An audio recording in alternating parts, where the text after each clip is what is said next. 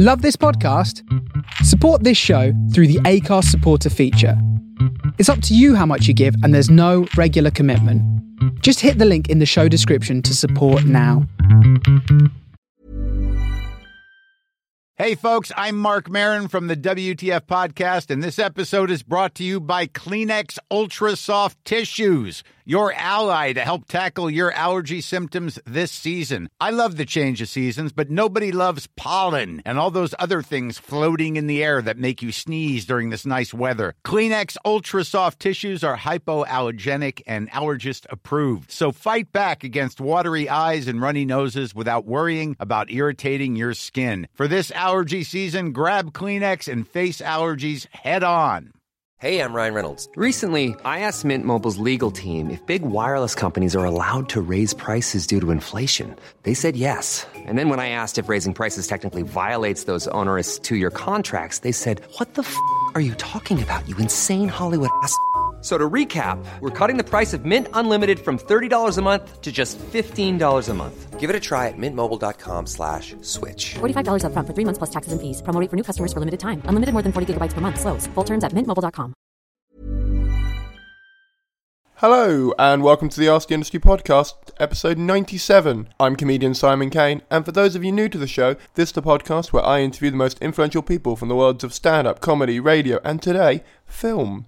Peter Fellows is a film writer, actor, producer, director, and basically anything that is involved in the movie making process from the script to the post production to the organisation of screenings. I got him on to talk about his two careers that he's been running in tandem namely his indie film work and now his mainstream success as a writer and producer of comedy content with some of the biggest names in comedy, with some of the biggest and most famous names in comedy writing. If you've ever wondered what the real value is of making something just because you want to make something and because it's what you want to do and where it can lead for you, this is the episode for you. The most interesting part for me was his aversion to being on social media and how that has helped and impacted his choices in his career and working life and his personal life. Regular listeners will know that I'm always talking about social media and I'm interested in building audiences online. So having someone on who has almost no online profile was really interesting, especially as they're doing extremely well in their field and they're not letting things like like, comments, and shares impact their choices. Sadly, I'm not as detached as him from the internet, so if you are new here, please do hit the subscribe button as I do two new episodes a month on the first and third Fridays.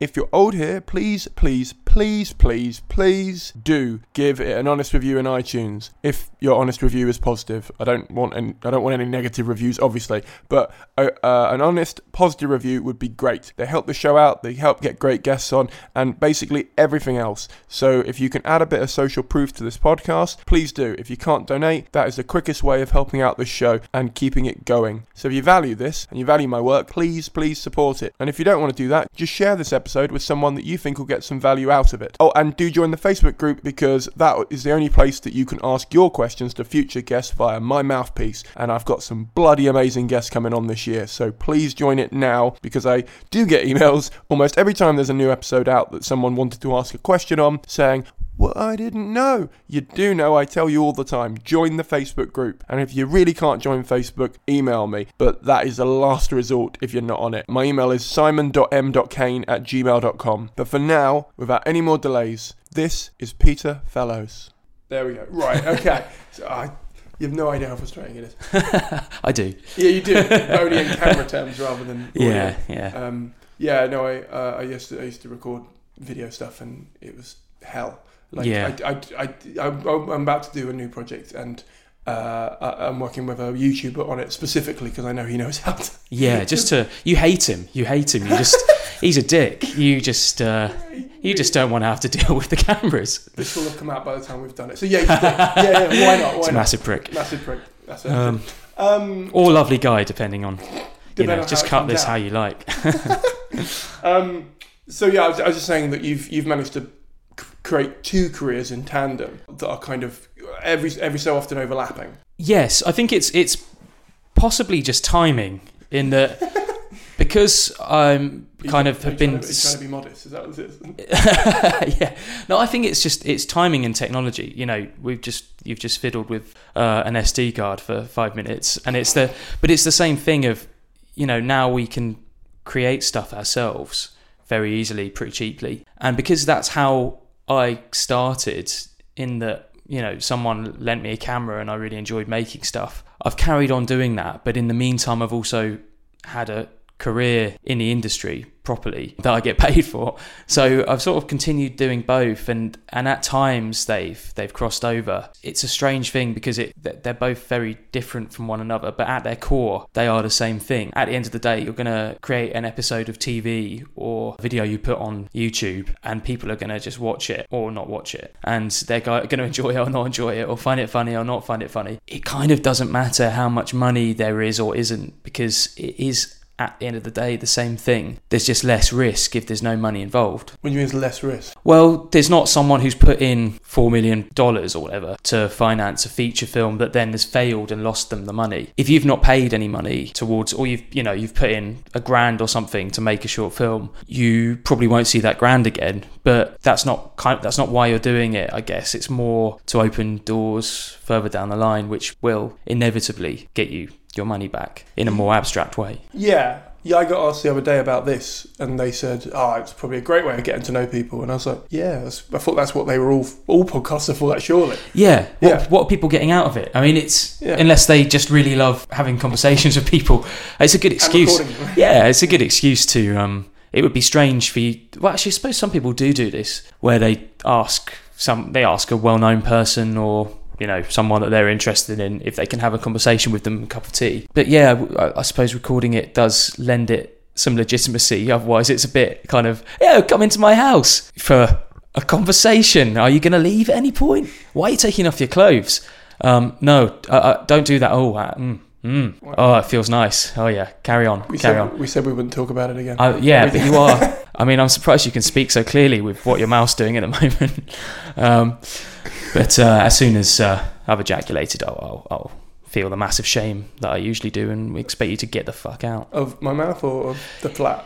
Uh, both. Both. Right. Okay, that seems reasonable. Um, yeah, no, but um, yeah, I can't remember what the original point was. Uh, oh yeah, it's it's an excuse, good excuse to get through doors, isn't it?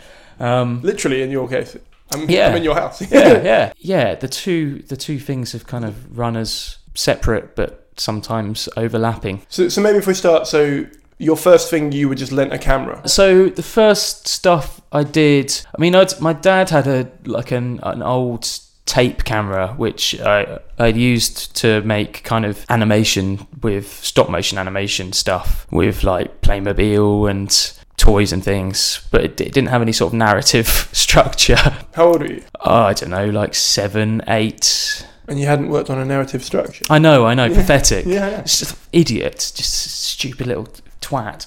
Um, but me, me and my brother did a thing called, uh, which we called Rubbish TV USA, which was where we'd run around with the camera and do kind of, I guess, like MTV inspired pieces to camera and stupid bits. And that was perhaps arguably a bit more comedic or a bit more like something that you would, if it had been 10 years later, would have gone onto YouTube. But I, I, I kind of enjoyed doing it, but didn't consider it as, to be a thing that anyone does as a job. Not that anyone thinks about what job they're really going to do when they're seven or eight. Then, when I was about 15, 16, I was volunteering at a youth club, which was for much younger children. And they wanted to put me and another guy into a scheme with MTV, who used to do this thing called MTV Boom, which I think was fairly short lived. But the, the idea of it was that they would get a load of kind of 16, 17, 18 year olds in, give them all quite cheap cameras and a tra- a couple of days of training, and then you would go and film some stuff and send your projects to MTV, who would then put it on their website or put it on TV. I don't, yeah, I mean, we didn't have MTV, so I don't know whether anything was ever broadcast from any of those projects. I mean, the the, the cameras were very low quality, so it seems unlikely, but because it's just the broadcasting standards, I made a thing then for this youth club. But in the meantime, there was a youth worker I knew called Michael Johnson who had a slightly better camera, which he lent to me, and I started making sort of short and longer films. I I did art A level. The exam board that we were on, there was a piece of small print which said you could make video projects. So I just uh, just abused that and um, convinced my art teacher to allow me to make films rather than just doing paintings and drawings and stuff. And she was great. She was really encouraging of that. Probably because I was quite an annoying little shit anyway. So it was like, oh, that gets that distracts him. It gets him out of the way of the other the other kids who can then concentrate. But um, yeah, I don't know. And then from there, I realised, oh, that's this is what I want to do. So yeah, then I went to uni and did a course called script writing for film and TV at Bournemouth, which is quite well known for industry jobs and kind of alumni who've, who've done fairly well. They're very good for animation, so they've got like hundreds of credits on all the Star Wars films and Gravity and stuff like that. Yeah, and all the in the meantime I was doing lots of running work. Really the first stuff I got work experience wise was off the back of the MTV scheme and then I just carried on doing that in the meantime. So it started that was where it sort of started sort of veering off in a the weird direction of one day being working with a well-known director or well-known actors and then the next day being at uni or at school filming stuff with my mates and they're both i think they were both useful for each other really So I'm, I'm literally looking up a question. So if, if you're wondering why I keep doing that, it's no no it's going on to just checking uh, just checking twitter Yeah, yeah, yeah. Uh, who's this? He's a twat. I'll tell him. I'll tell him. Uh, um, I was just looking up because I know your most recent mainstream project was working on the death of Stalin, yeah and I was I was the Vanity project. But you've done Year Nine House Party. That's out now, isn't it? uh, not quite not quite But it's been um, a festival.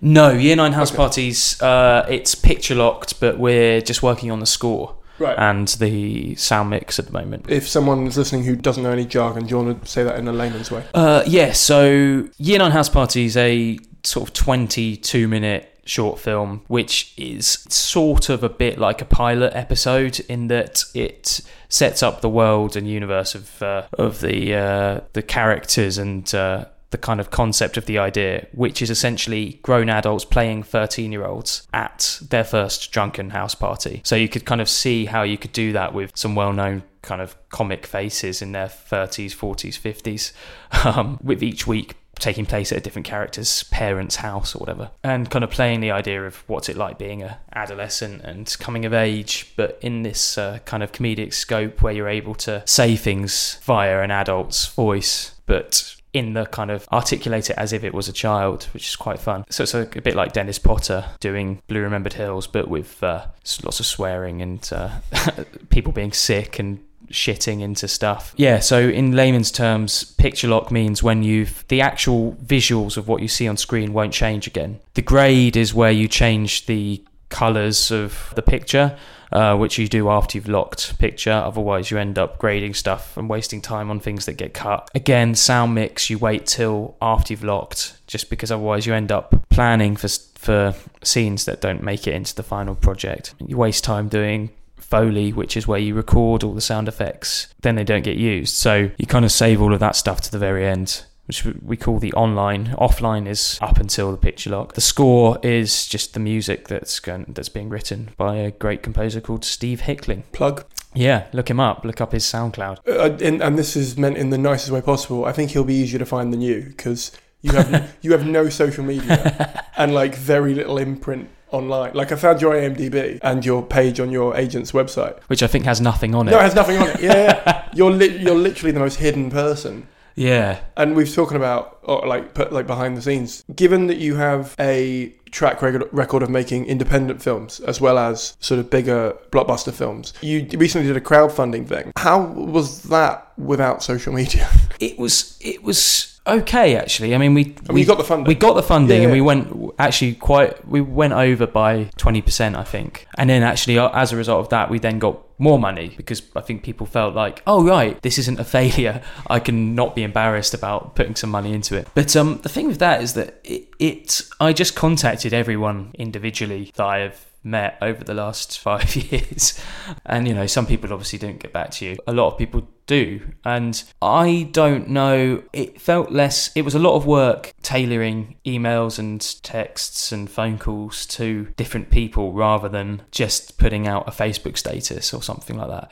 And I think actually maybe that's why it worked. Because if you're just putting out, if you're just spamming people's news feeds, I think there's a risk that people can go, oh, it doesn't matter, it's just a thing. Like, it's a bit annoying. They can feel validated in their annoyance because it's just a thing that you're pushing without actually tailoring it to them, uh, making it interesting for them, showing them what they'll get out of it. But also, I don't know. I just I, I- I think that there's something to be said for being in the real world and just just trying to have friends and meet people and retain friendships. Like I'm, I'm quite lucky in that I, I do have quite a few groups of friends, and I feel like. I do know some people who are locked into Twitter. It's like they've lost the capacity to sit down and make eye contact with someone in a pub and have a conversation and talk about politics without just screaming their opinions in 140 character bursts and it being a conversation rather than just here's what I think. Now, fuck off. I'm going to block you if you disagree with me. I just, as soon as that stuff started evolving, as soon as Twitter started evolving into that about five, six, seven years ago, I was just, I just felt, ugh. I do have Twitter, but it's private and I don't really tweet anything. Um, I don't definitely don't tweet anything political or really opinionated. I, I usually just retweet stuff that I think is good. You know, if I've seen a film or something, or stuff to do with my own projects, which is probably quite boring for anyone who follows me. But they don't have to follow me, and I don't know why they do. Really, not sure what they're getting out of it. Facebook, I stopped because I just it just depressed me too much to see people who I respect and like spouting such ignorant views on things that they just didn't know about and just kind of, you know, sharing the sort of Britain first content without understanding the context of what it was or what it was saying or that the fact it was before we had the term fake news. And, you know, in the early days of Facebook, I would try and uh, have a conversation with people on there. And now things have just changed. The collective mindset has changed. People don't want to have a conversation. They want to, they want people to agree with them and they want to kind of curate their own echo chamber around them of people who just say yes and just agree. And it's really poisonous, I think, both personally and on a much wider sort of universal scale. No, I completely agree. I just found it interesting. I couldn't imagine networking without one of the two of those platforms. It's just hard for me to stay in touch with people, even though I'm not actively staying in touch in, in such a personable way. Because I think when you get a message, uh, you've not been on it for a while, but when you get a Facebook message, I perceive that as less important sometimes than an email. Because I don't know, I just I just always had this thing about email being quite, you know, like it's important to send when you actually have something to say, kind of thing. Yeah, it's interesting. I know people who do lots of business via Facebook, and um, I think that's the thing. If you have a, if you do have your own business, then it, it you you have to have Facebook and Twitter and Instagram um, because it's what people look at now, and it's because of the way that the the Google algorithms work and everything. If you if you type in the name of the business, it's the first thing that will pop up usually. So it makes sense for that side of things, and I know people also who are in this industry who will get in touch with someone about a job on Facebook because people change their email addresses. They don't change their Facebook accounts unless they've unless they've been publicly shamed in a Jon Ronson way and uh, and then have had to had to sort of start all over. But um, it makes sense. And I don't know. I, it, I just get by fine. It doesn't seem to affect my life at all. I wasn't implying. uh, no, no, but it's strange because it's you know it's that thing of we've spoken about it before. I think. What happens if you just what would happen if you just got rid of your Facebook? Do Yeah. you think anything would actually change? Because if people want to get in touch with you, they will find a way of getting in touch with you. Yeah, people. I was off Facebook for a couple of weeks earlier this year, and people, you know, text and WhatsApp eventually, Yeah. because they realised, oh, he's not replying, Yeah. and he hasn't posted, you know. Yeah. So, um, and my last post said, "I'm taking a break," you know. So, so it took them a little while, but you know, if, if you really wanted to get the message through, you could. I mean, I, I run a uh, or I run the largest group on Facebook for for comedy writers, comedians, all that kind of stuff, and I had a moment the other day with the other admins where I said, "Should we just delete this?" Should we just see what thirteen thousand people do if the group just goes? Yeah, you know? yeah. And it was, and like they were like, you can't delete. And I went, I, I actually, can. I've got the button. Like Yeah. I could do this if I wanted to. I could, I could be the Trump red button if I wanted to. Yeah. Kind of thing. Um, I, I didn't, by the way. But like, it was a real moment where I sort of thought to myself, I wonder, I wonder what it would be like Yeah. to just lose this facility that everyone's been quite dependent on. A lot of people, you know. It's interesting. I mean, it shows, it does sort of show the kind of the network, how small the network of people are in a community like that as well, because that is presumably most people who are involved in comedy from the very kind of people who are considering becoming stand ups right through to some of the top people, or at least their staff, probably, I would assume. But yeah, that's it's interesting. I, I don't know. I mean, the thing is, I'm not, I don't have much of a presence online, and I'm sure at times it will, I will be pressured into doing more. Like, for example, with the Kickstarter, the producers of that short film wanted me to get one of the one of the different ones back So I got Instagram, and I've kept that just because of Stalin.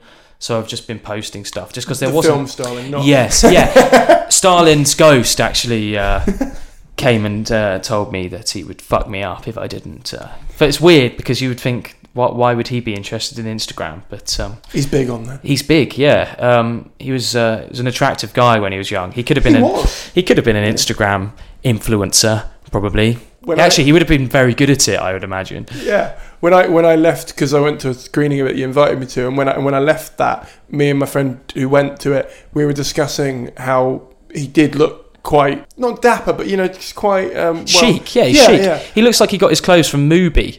yeah. Mubi, not No, Mubi. Mu- uh, Mu- uh, Muji. Muji. Yes, that's it. Muji. Yeah, because we then got onto which serial killers were hot when they were young, and that is a rabbit hole you don't want to get down to on Oh the tube. yeah, Um, there are quite a few. There's a lot. yeah, yeah. Uh, Fred West was all right. Wait, is it. Fred West? Who was the one? The one, the the one who paved over the bodies. Yeah, as- yeah, with, Ma- yeah, with and good builder.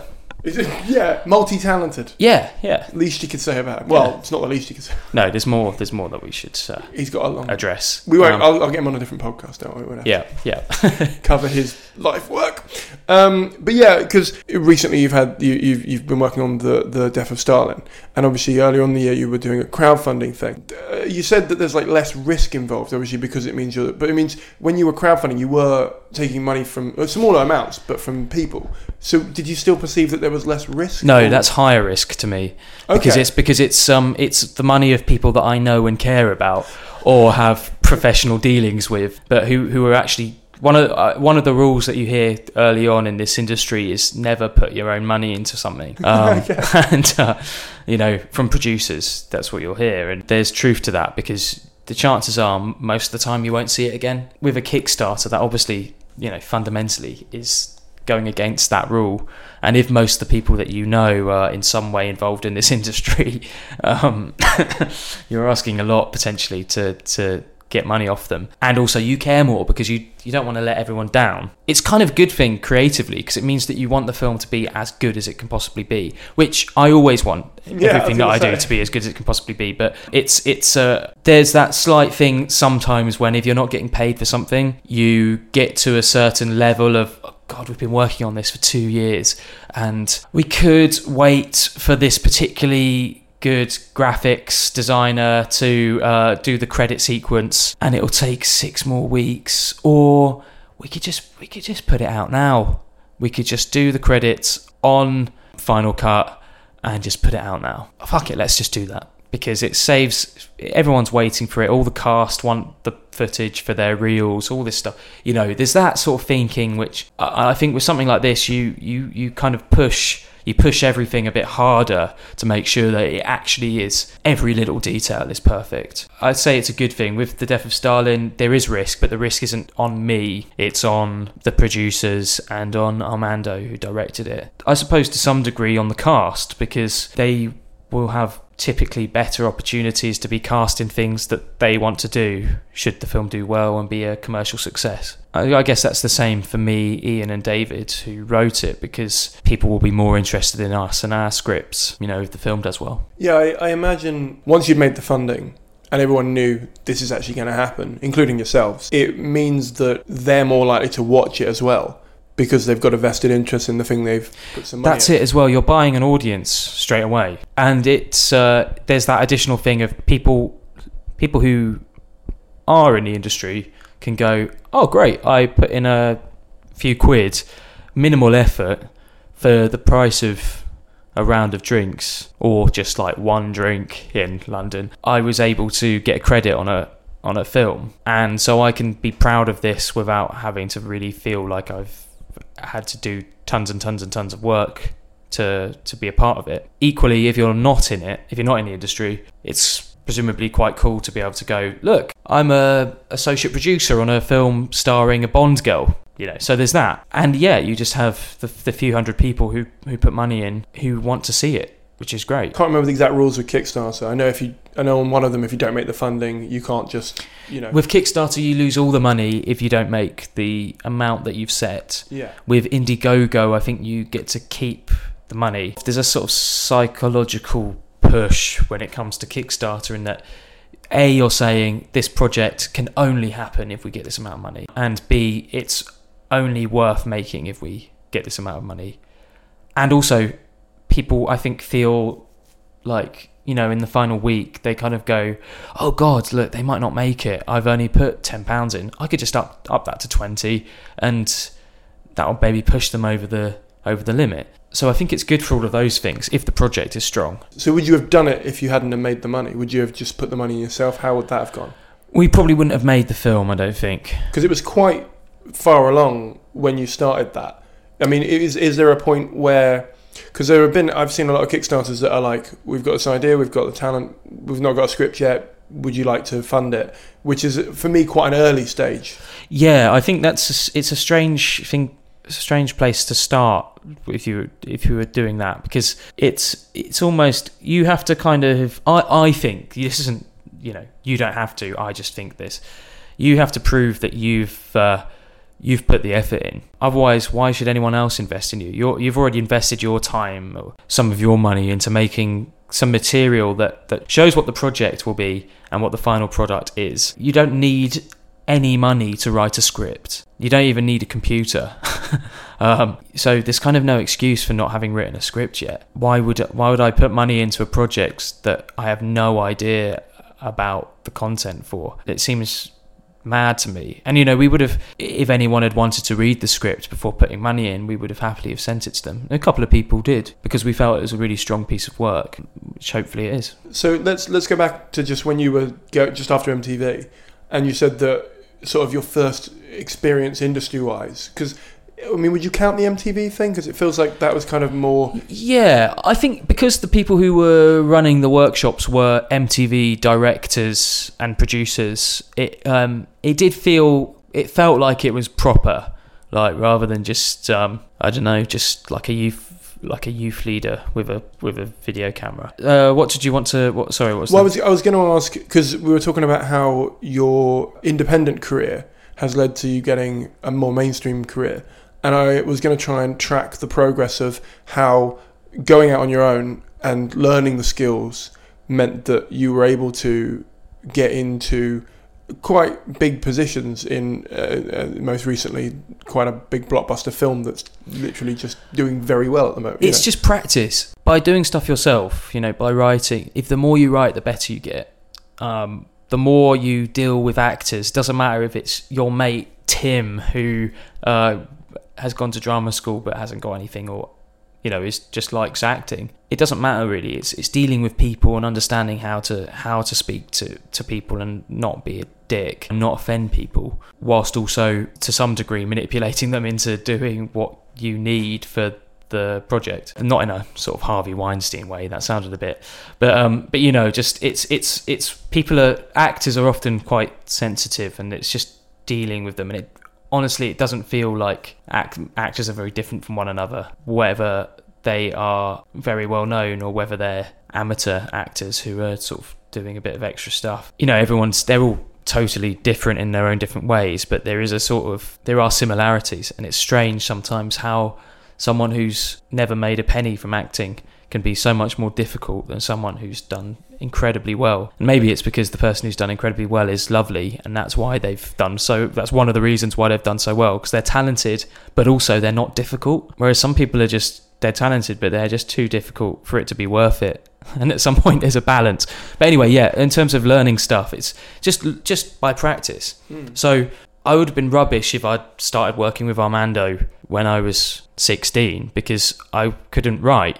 Whereas I'd had five years of trying to learn to write before I started working for him. So I had a kind of at least a basis of for my of understanding for what works and what doesn't work and a kind of feeling for something's wrong with this script or there's something structurally that doesn't work. Equally with actual directing and producing, it's all problem solving producing. It's just how do we okay, we've got a location that's set in a pub, how do we get that shot? We don't have any money. Um, okay, well we can ring every pub that we can afford to get to without bumping up the budget to what we can't afford. So we'll ring every pub in the town. Okay, none of the pubs want to do it. Okay, what can we do instead? Well, if we rewrite it, it could be set in a cafe. Oh, yeah, my mate's cousin has a cafe or works in a cafe. We could ask them if uh, if we could shoot in there for half an hour. Oh, they've said you can only use it for 15 minutes. Okay, well if we cut the scene down, you know, you learn you learn not to be precious with your writing firstly on that for that reason. You have to make changes based on what you are able to get through production, but also you learn to accommodate change and you learn to problem solve. This actor's dropped out. This actor can't do this day. Okay, well we'll have to rewrite the scene but they have some key story threads that need tying up. How are we going to do that? Okay, well we could uh, we could write in a new character. We could slightly change the dialogue to fit. We could add a scene but with different characters. You know, it's all that sort of stuff that's really useful for when it comes to actual professional work. Yeah, it sounds like as well when you have no budget, you've got to be more creative That's it. than when you have a budget. Totally, yeah. So when you have a budget, you're able to sort of go, do we really need to spend? Do we really need to blow up that car, or can we spend Totally. on something else? Totally. Can we hear it off screen and or see the reaction shot rather than the car blowing up? And it's it's great to have that mindset going into working on TV and film. But yeah, I don't actually probably both really equally. In in that you'll be with Veep or something, we'd be say running over and behind schedule and there's supposed to be a scene where Richard and Jonah are at a just uh, say a hardware shop. Okay what are we getting from that scene? We can't we can't do that. We can't we don't have time to go to a hardware shop anymore or to build that set. So can we do it with them walking down a White House corridor? Yes basically you just lose the jokes about hardware yeah, yeah. some some innuendos would probably be in there somewhere, but um, you still get the same story points across, and you don't feel like you've really lost anything because you're just you're just streamlining and just just trying to make everything work and fit, and that does happen on big productions as well as on small low budget stuff. What interests me about what you just said there is when I've written stuff or, or tried to write scripts, for me, I find if I lean so. I I feel like with something like that, I've got two options. I can cut jokes or I can cut narrative. And often, if I if I cut narrative, the thing just becomes a little bit more freeform but funnier. Yeah. And if I cut jokes, it, it, it you can follow the storyline, but there's maybe a bit more of a gap between each joke. Yeah, And it, and you just said like you know that often you'll cut you'll keep narrative over jokes. Is that i- i- was that specific to a medium like a film or a TV thing, or is or is that just your personal preference, or how, how does that? it just entirely depends on the project, really. I mean, we would always, if it was Veep, the the main focus is to just keep rewriting and rewriting until it's funny uh, or funnier and as funny as possible. So you would you would remove those jokes, which might be if it was a hardware shop, those might be slightly easier to make than if it was just two characters walking down a corridor in the White House, which we've seen many times before. So you wouldn't be making observational jokes about their surroundings unless it was you know particularly relevant to the scene for some reason. You would try and uh, and put jokes in. It would just be different jokes. It would just be something to do with what they're discussing rather than what's around them. Okay, so you meant you would just remove the jokes that are existing and put in new ones that are maybe shorter. Well, presumably they would be if the scene was that you were cutting was in a hardware store. You would presumably have put the characters there for a reason. They need to buy a saw or whatever. You kind of remove that the purpose of that scene by saying, "Okay, Gary's gone and bought the saw." So now the the jokes aren't about the saw, or you know, you could say, "Oh, you know." Jonah would say something like, "Oh, hopefully he cuts off his own head with it." You know, it's not really about that the joke being about hardware stores anymore. You know, it's the narrative the narrative point has been pushed forward without having to see the characters there. But fundamentally if what you're making is a comedy, you have to try and push the jokes through. They are more important than the narrative, otherwise it just becomes a drama. When you're writing for different mediums, so let's say uh, if we if we split them into, and you can change this around if I'm if, if you see it a different way, but let's say indie productions in general, so maybe short films or, or little projects like that, uh, TV and film. When you were first starting writing for in, indie productions for yourself, obviously they're going to be a lot shorter and a lot more, uh, like you said, less risk involved for you and for anyone else involved. When you first started writing for, let's say, Veep, what was it like? A having to write with a new group of people. I well, I work a lot with a guy called George Riley, but I've worked I've worked on my own, but also with various other writers. I'm just wondering what it would have been like going from working with a friend essentially Mm. to working with potentially household names or, or people that you've watched for years and and maybe how that felt or how that was for you to try and feel like you were needing to keep up maybe or It's yeah, I mean, it's basically you, the quality needs to be much higher for whatever you're submitting. Um, so it's great for for getting better, but it is really intimidating as well. Being in a room with people who've written some of my favourite shows over the last sort of 25 years is it is terrifying. Gradually, you do you get used to people and you just feel comfortable around them, and that's when it's the better comedy always comes then. But yeah, you just have to up your game.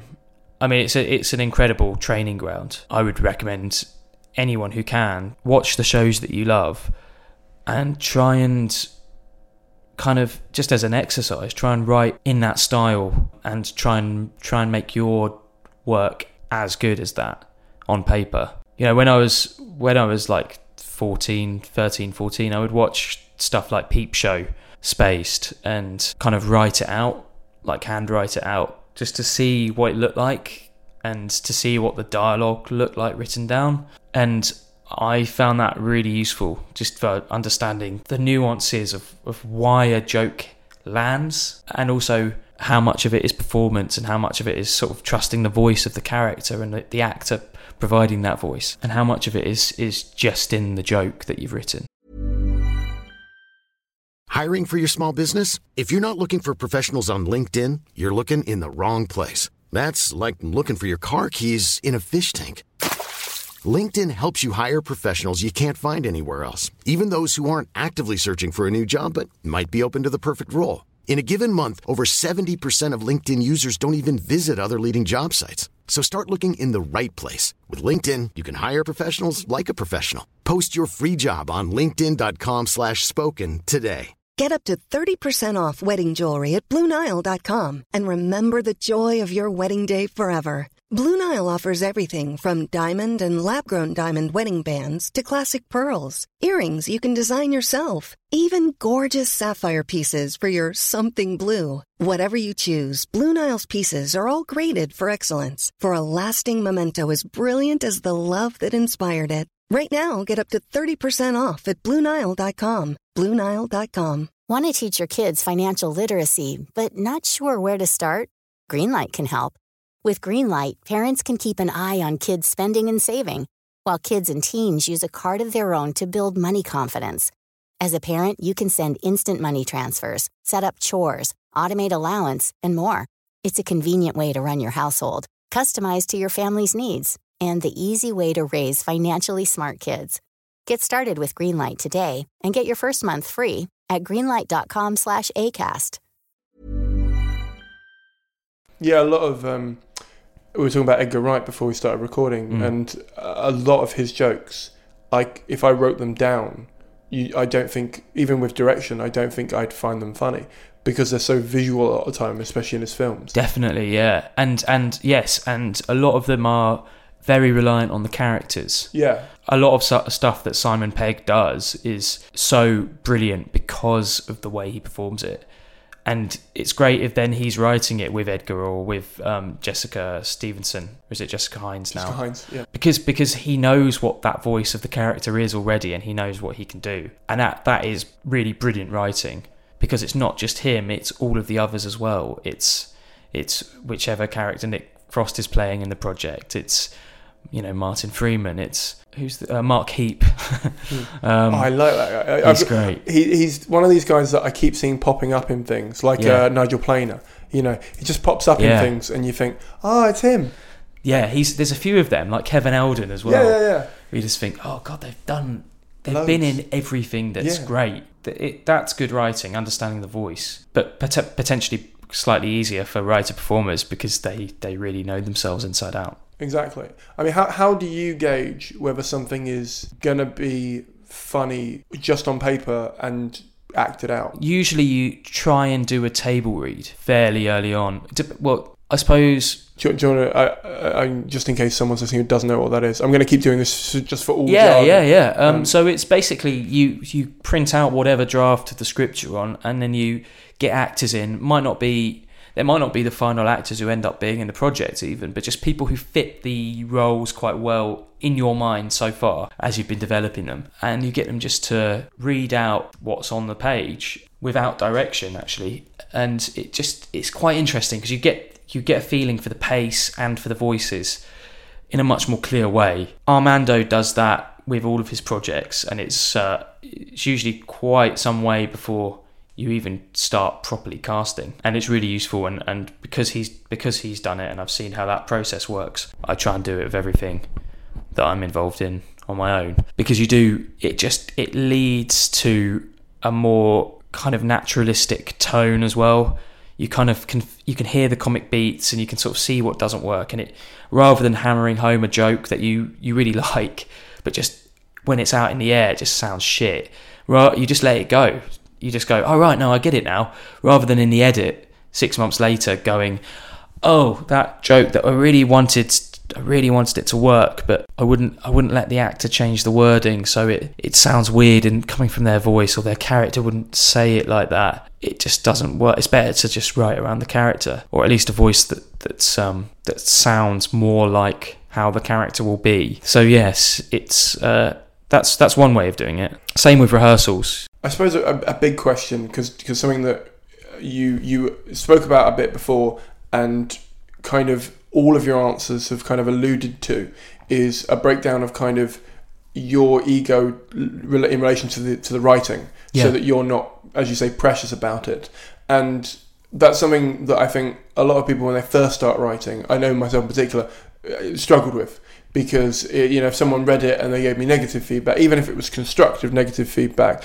you know I, I I'd be like. Well, they obviously just didn't get what I was saying, or, or I, I'd have this stupid Yeah, defensiveness yeah, about yeah. it, which, which now I know is foolish. It's like they're just trying to help, and I've off and I've asked for it. Yeah. How, how do you detach yourself from your own work? Uh, Well, you know, it, it is hard because it's it's very it's very personal. It's just come from from you, so it's um it can be difficult. But the thing is, you you learn quite quickly that you just you just can't. You either have to shut off that part of your ego and um, try and see the good in whatever notes you're getting, because that's just the process. No one, nobody goes through production without getting notes. Most of the time, the notes are good and they actually add something, and you, you just you've just got to. Sometimes they're not articulated particularly well, which is often actually where where things go wrong, where in text form, when someone receives an email, they read the notes and they can't sense the tone from just the written words. And also remember that an executive might not might not be a writer themselves, so they might not um, they might have put something which sounds very blunt, but actually, if you were speaking it through with them, you would totally understand what they mean and see that they're not just being cruel just for the sake of it. I mean, for me personally, when I was at university, well, I suppose my earliest stuff that I was making, it was for my art A level. So my I had a teacher, Miss Edmonds, Annie Edmonds, who's a brilliant art teacher who's done a lot for the arts in Bracknell for the last sort of well last sort of 35 40 years i think. She would just be unrelentingly cruel if i'd done something badly. But within understanding the context that i was a 16 year old schoolboy doing this for the first time. So it wasn't just like that'll never be on tv because it's shit it was more well it, within the context of you making something with a cheap video camera you've really put the effort in in these areas but you could have done another draft of the script and explored these issues in a slightly more sensitive way or whatever. Or you could have made that a bit funnier or you know so uh, for me I started with that then went to university was with, was with a lot of people who where we tried to read each other's work and tried to work together on stuff and that was really useful as well. And then when I was work you know working with Armando the process is entirely collaborative in that you have about with Veep, there are about a dozen writers, and you all put stuff in, and then it all gets rewritten constantly, and it's on a sort of cycle. So you don't feel you don't feel ownership over your own bits. You feel ownership over the entire thing. But equally, you can't be precious at all because it's all going to get ground up by the machine. But overall, it will be it'll be so much better in the long run. And you have to think of it like, say you write a joke about rabbits, and then on the next draft, that joke isn't there anymore. But Ian Martin has read it, gone, oh, had an idea off the back of that. which is then he's then written an, an alt line that's gone in, which isn't it's it's still to do with rabbits, but it's a different joke, a better joke, and then further along the line that'll that joke will get cut in half and slotted together with some dialogue from somewhere else. And then that's you know dialogue by Georgia Pritchett or someone. And then that might be the final joke that comes out of the actor's mouth. And so in a way by writing the rabbit joke in the first place I'm reacting to what was ever whatever was already on the page there. It sparked something in my brain. Then Ian's had an idea off the back of that that he wouldn't have had prior to reading the rabbit joke. And then George has had a totally different idea, which has then been merged with the rabbit. And so we all own that joke, which is great. I think I think there's two things that have come out of that in, in my mind. So if I was listening to this, one of, one of the questions I'd be thinking right now is: say I had written a joke that got cut. Say say I wrote a load of jokes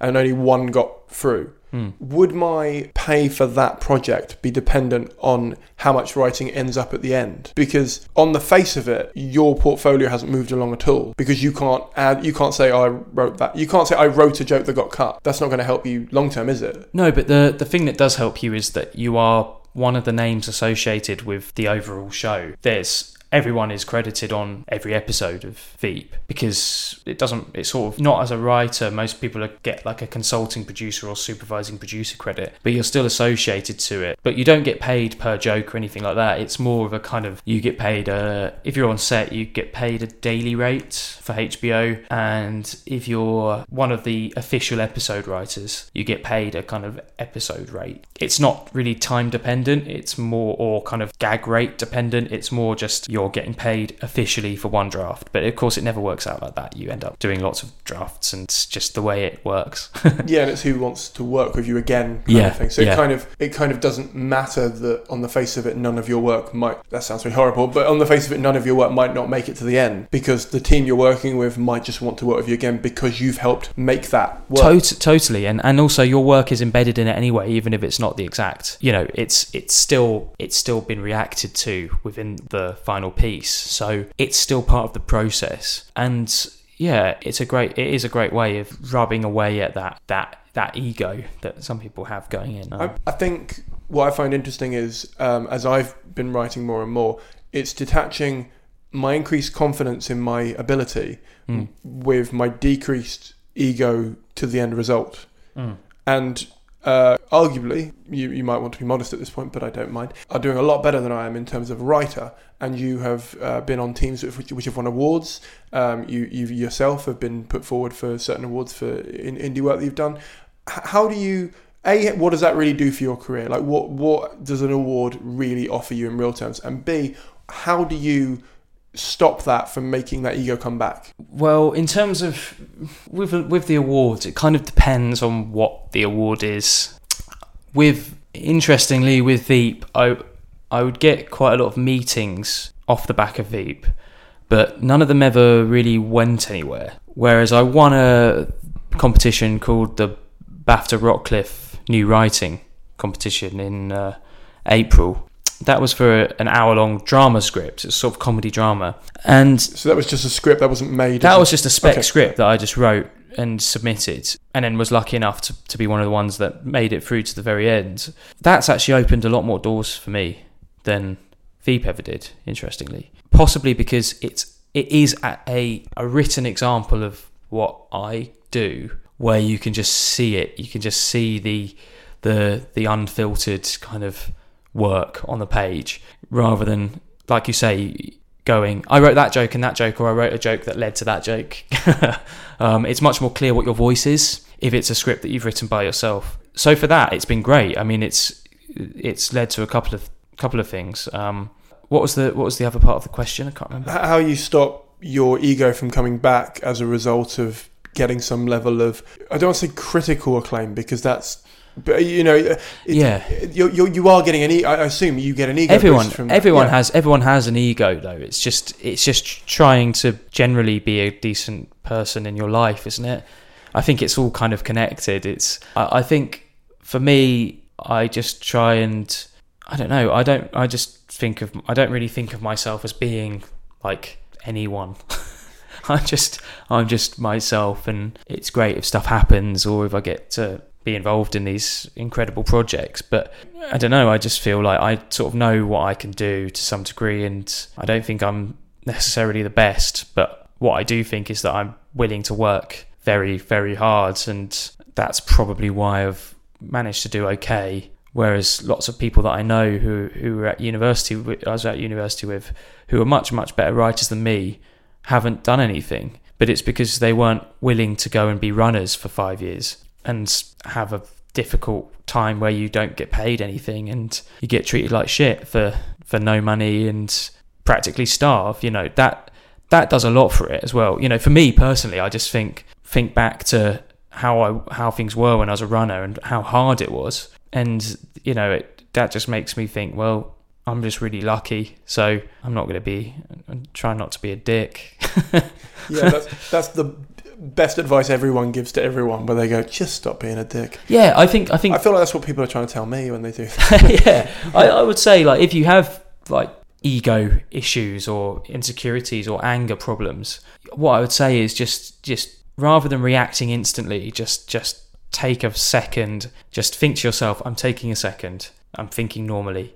Just have a take a breath and then just reassess because the chances are you'll then not be a dick. You know, that goes for when someone when a cyclist almost runs you over, you know, right through to if you're if you get notes from a from a commissioner and they're not exactly what you hoped for, don't write the email. Don't write the email. Or if you do, don't send it. Don't even write it on your emails. Write it in a separate Word document and then promptly delete it when you feel over you've got over it. Or wait a day, wait overnight, sleep on it. Don't instantly react ever. I'd say that's that would be useful for most people. And I, I think a lot of one of the problems, you know, to take it full circle, one of the problems with, with Twitter and Facebook is that people do react instantly and they feel that they should. And people feel like people in the public eye often feel that they have to say something. And that's often why it ends up being a garbled message that isn't actually making the point that they want and sometimes is more offensive than what they initially wished to say. I mean, I think this will come out in a few months, but we're recording this the week after the Harvey Weinstein allegations were made. And a couple of days after that all came out, James Corden made some some jokes Stupid at an comments. event. I don't even call them jokes. Well, yeah, like- I mean, that, maybe that's the most controversial part of it, calling them jokes. But it's like it's like because he's in the public eye and he was at an event, he sort of had to with Hollywood people. It's like he had to say something about it. It's it's that. It's it's kind of it's kind of going well. Just have a think about this. Don't go with the easy joke. You know, just just just step back from it. Have a think about it properly, which he clearly hadn't done. And then afterwards, after the the massive backlash, he clearly did do and went, "Oh God, I'm so sorry." Because he'd actually thought about it like a human being rather than just a robot spewing dialogue. Yeah, um, I, I, I to thought, try and get I, laughs. Yeah, I thought he was trying to be Ricky Gervais. You know, I thought he was trying to do that. kind of Exactly. And, yeah, And he's not that. Even if Yeah. even if those jokes were said by Ricky, it wouldn't have worked. It's just a weird kind of yeah, yeah. But I, I know what you're saying about the reactionary thing. yeah. Um, so it sounds like you get quite a lot of, or, or you intermittently get opportunities to do different types of projects, both independent and mainstream. What part does your agent play in that then? she she doesn't set up stuff really. Occasionally she'll she'll say, "Oh, this person's interested in meeting you," so she acts essentially as a her office organises a meeting between me and a producer or whatever. But on the whole, most stuff comes about as a result of me having met people or them having seen my work or reading a script or whatever. So it kind of depends.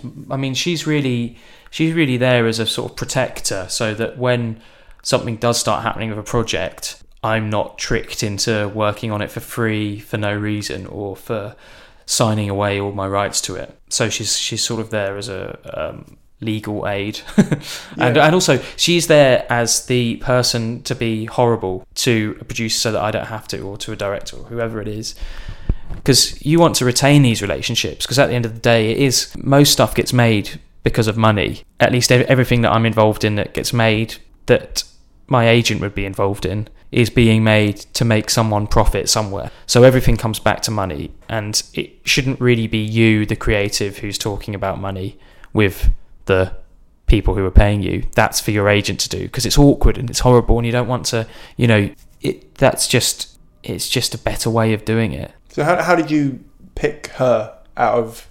Were there other options? Well, I think five of the Veep writers were at Casarotto. I'm with Lottie Beasley at Casarotto. And yeah, Roger Drew, Sean Gray, and Will Smith. And am I missing one? I don't think so. Were with are with Abby Singer.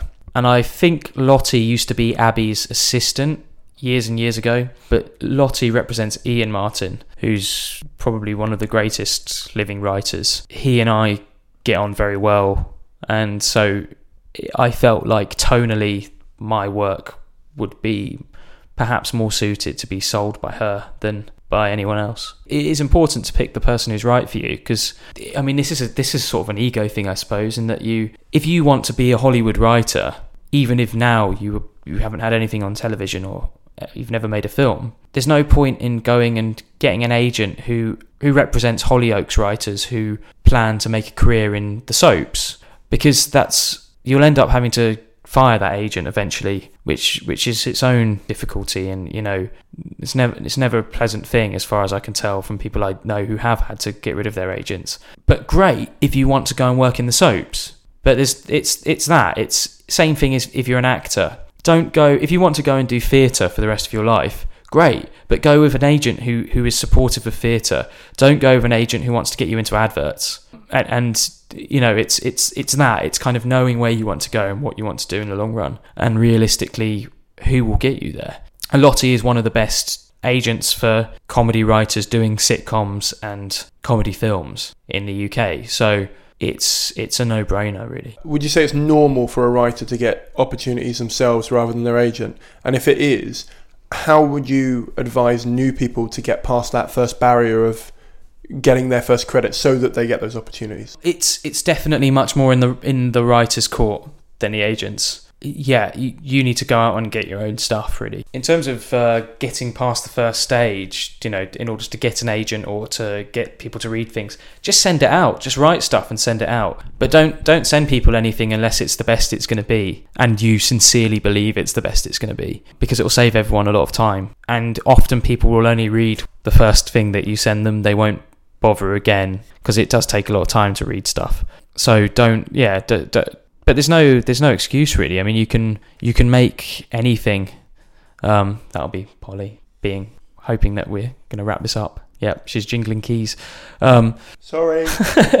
um, like you're doing, you've you've bought the sound equipment, which you've presumably done by doing some work in the real world and earning money. It's the same thing. To be a runner, when I first was running, I had I used up about two grand of my savings that I'd earned from a cleaning job and various other things that I'd done, temp work, because that's how much it cost to get the train in and out of London. And I was in Bournemouth, or to find somewhere, stay in a hostel or whatever overnight if I was working two days in a row. That's how much it cost. And I only was able to do that because I'd already saved up money from working in a, in the real world, inverted commas. And and I think it's the same thing. You know, if you, you can buy a DSLR and film stuff yourself with your mates, but you do have to be able to buy it in the first place. So you're probably going to have to do some work to do that, or unless you have generous parents or some wealth from somewhere else. But um, that's that's what it takes. I only got in because I'd already done work and saved up money, and so I could afford to lose money by going and being a runner and doing work experience. When I was a runner here,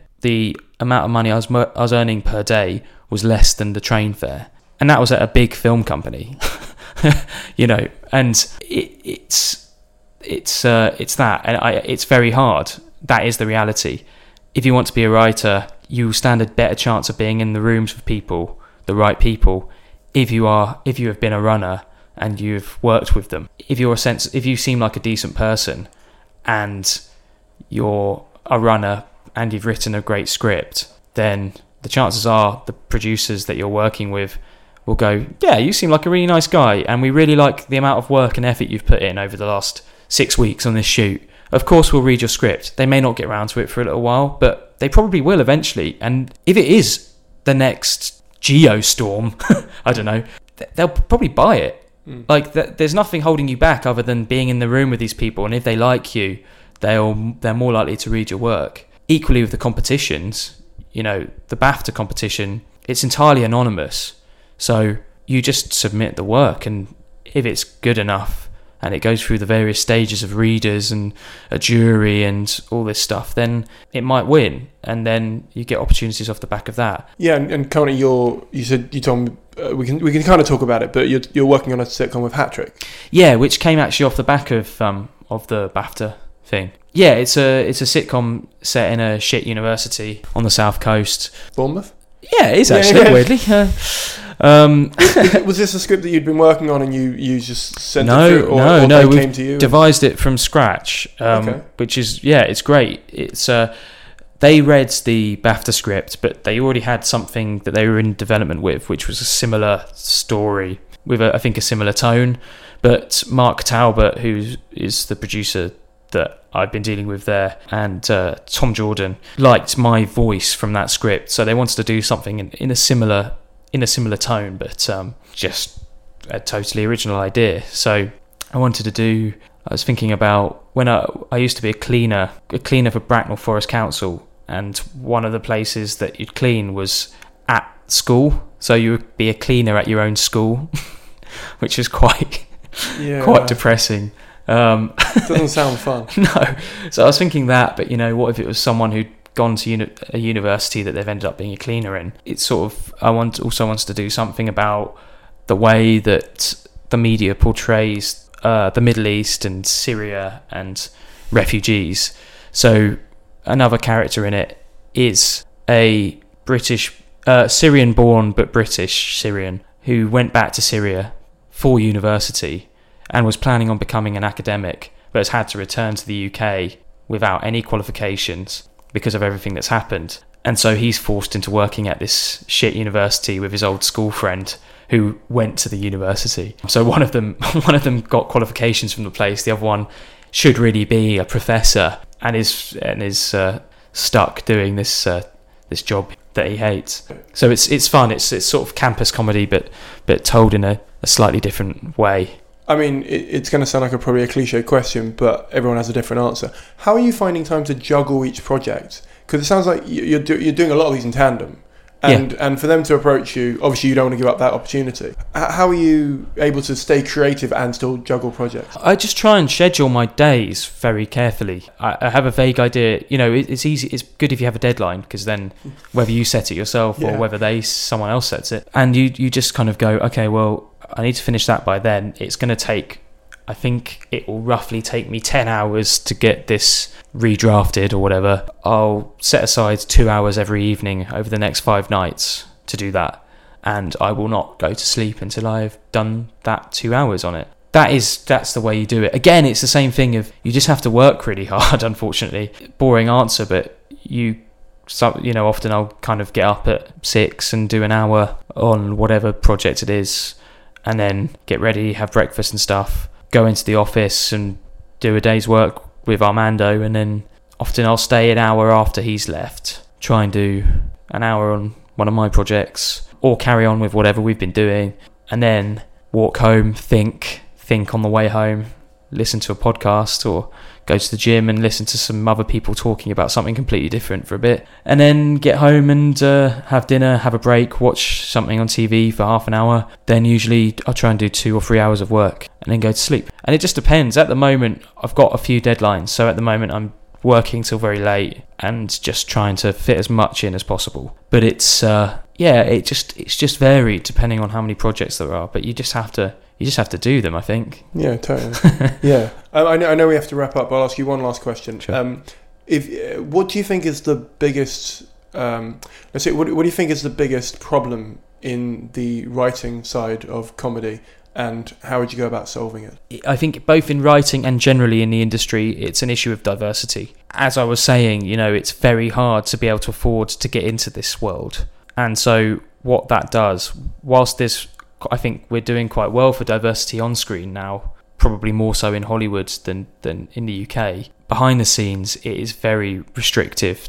And it is basically, you, you can only get in if you've got parents who live in London where most of the work is, or you can afford a car so you can be driving to the sets and to the studios, or you've got some money already and so you, you can burn through that whilst you're losing money and pay pay some rent or something. But yeah, that is the main that's the main problem, and there is there is very little diversity. It's more it's more financial diversity than you know I would say, which of course has implications to do with with kind of class, but that that's the major issue. The people that I see coming up at the moment, runners that I meet, are almost all like so many of them are Oxbridge, which is interesting because it's it shows that there isn't there clearly isn't the the same springboard as there was five, six, seven, eight years ago, where usually a lot only a few, fair few people who were Oxbridge who didn't have to do running, they kind of slipped in at researcher level or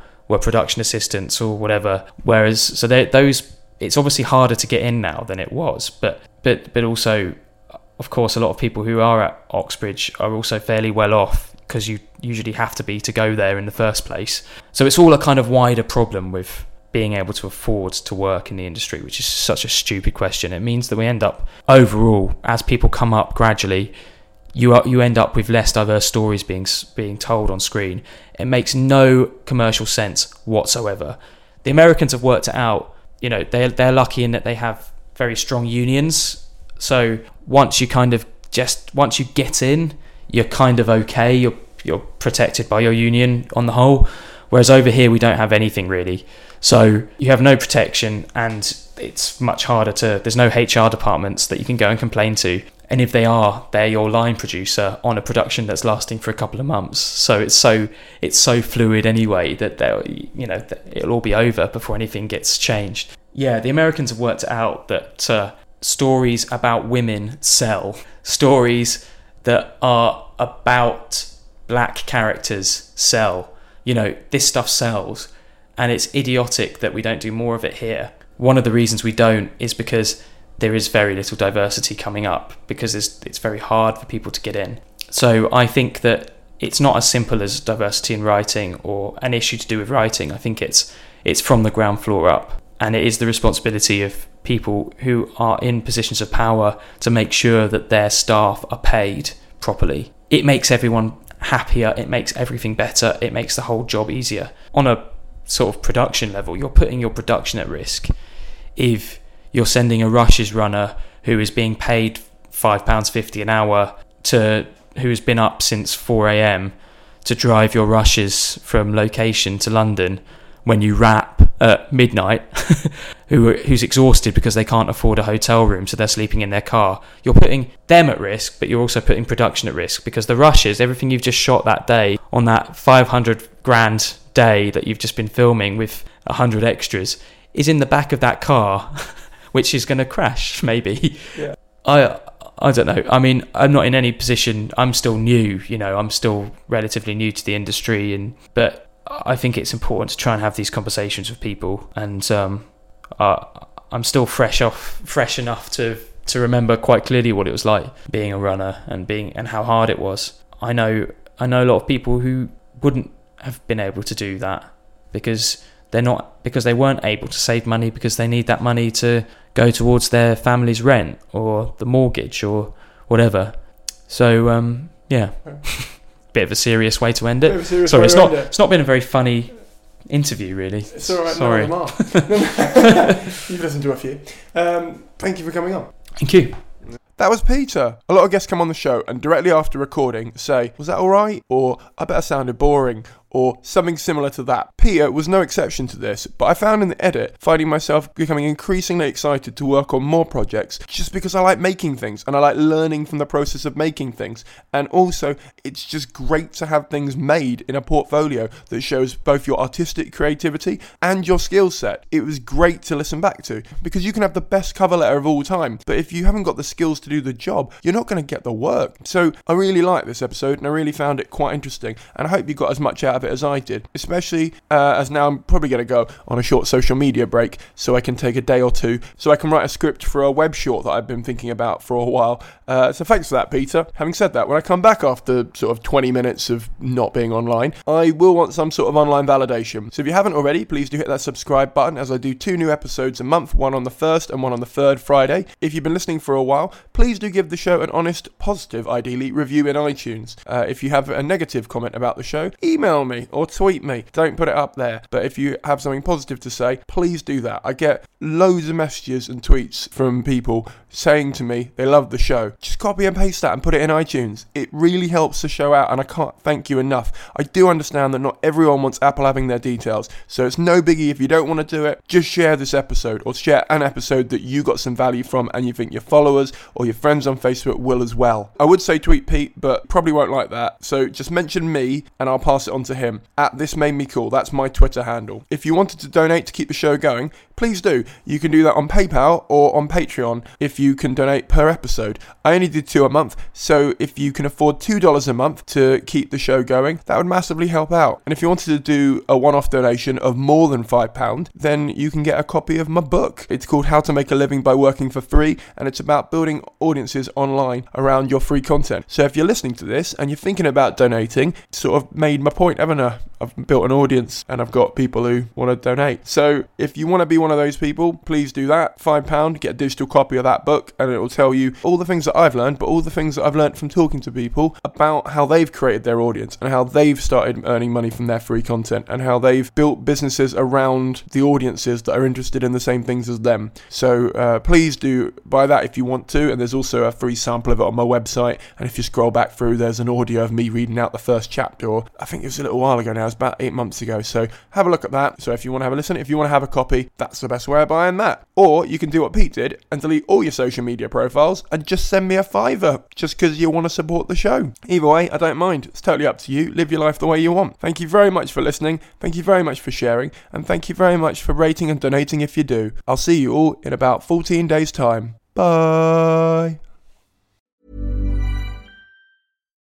When you need mealtime inspiration, it's worth shopping Kroger, where you'll find over 30,000 mouthwatering choices that excite your inner foodie. And no matter what tasty choice you make, you'll enjoy our everyday low prices, plus extra ways to save, like digital coupons worth over $600 each week. You can also save up to $1 off per gallon at the pump with fuel points. More savings and more inspiring flavors make shopping Kroger worth it every time. Kroger, fresh for everyone. Fuel restrictions apply. ACAST powers the world's best podcasts. Here's a show that we recommend.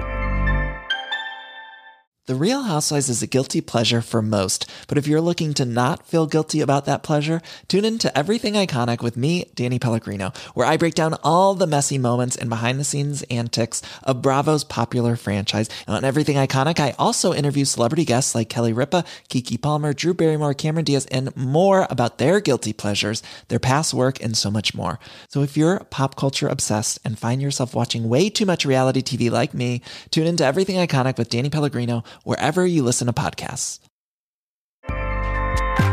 ACAST helps creators launch, grow, and monetize their podcasts everywhere.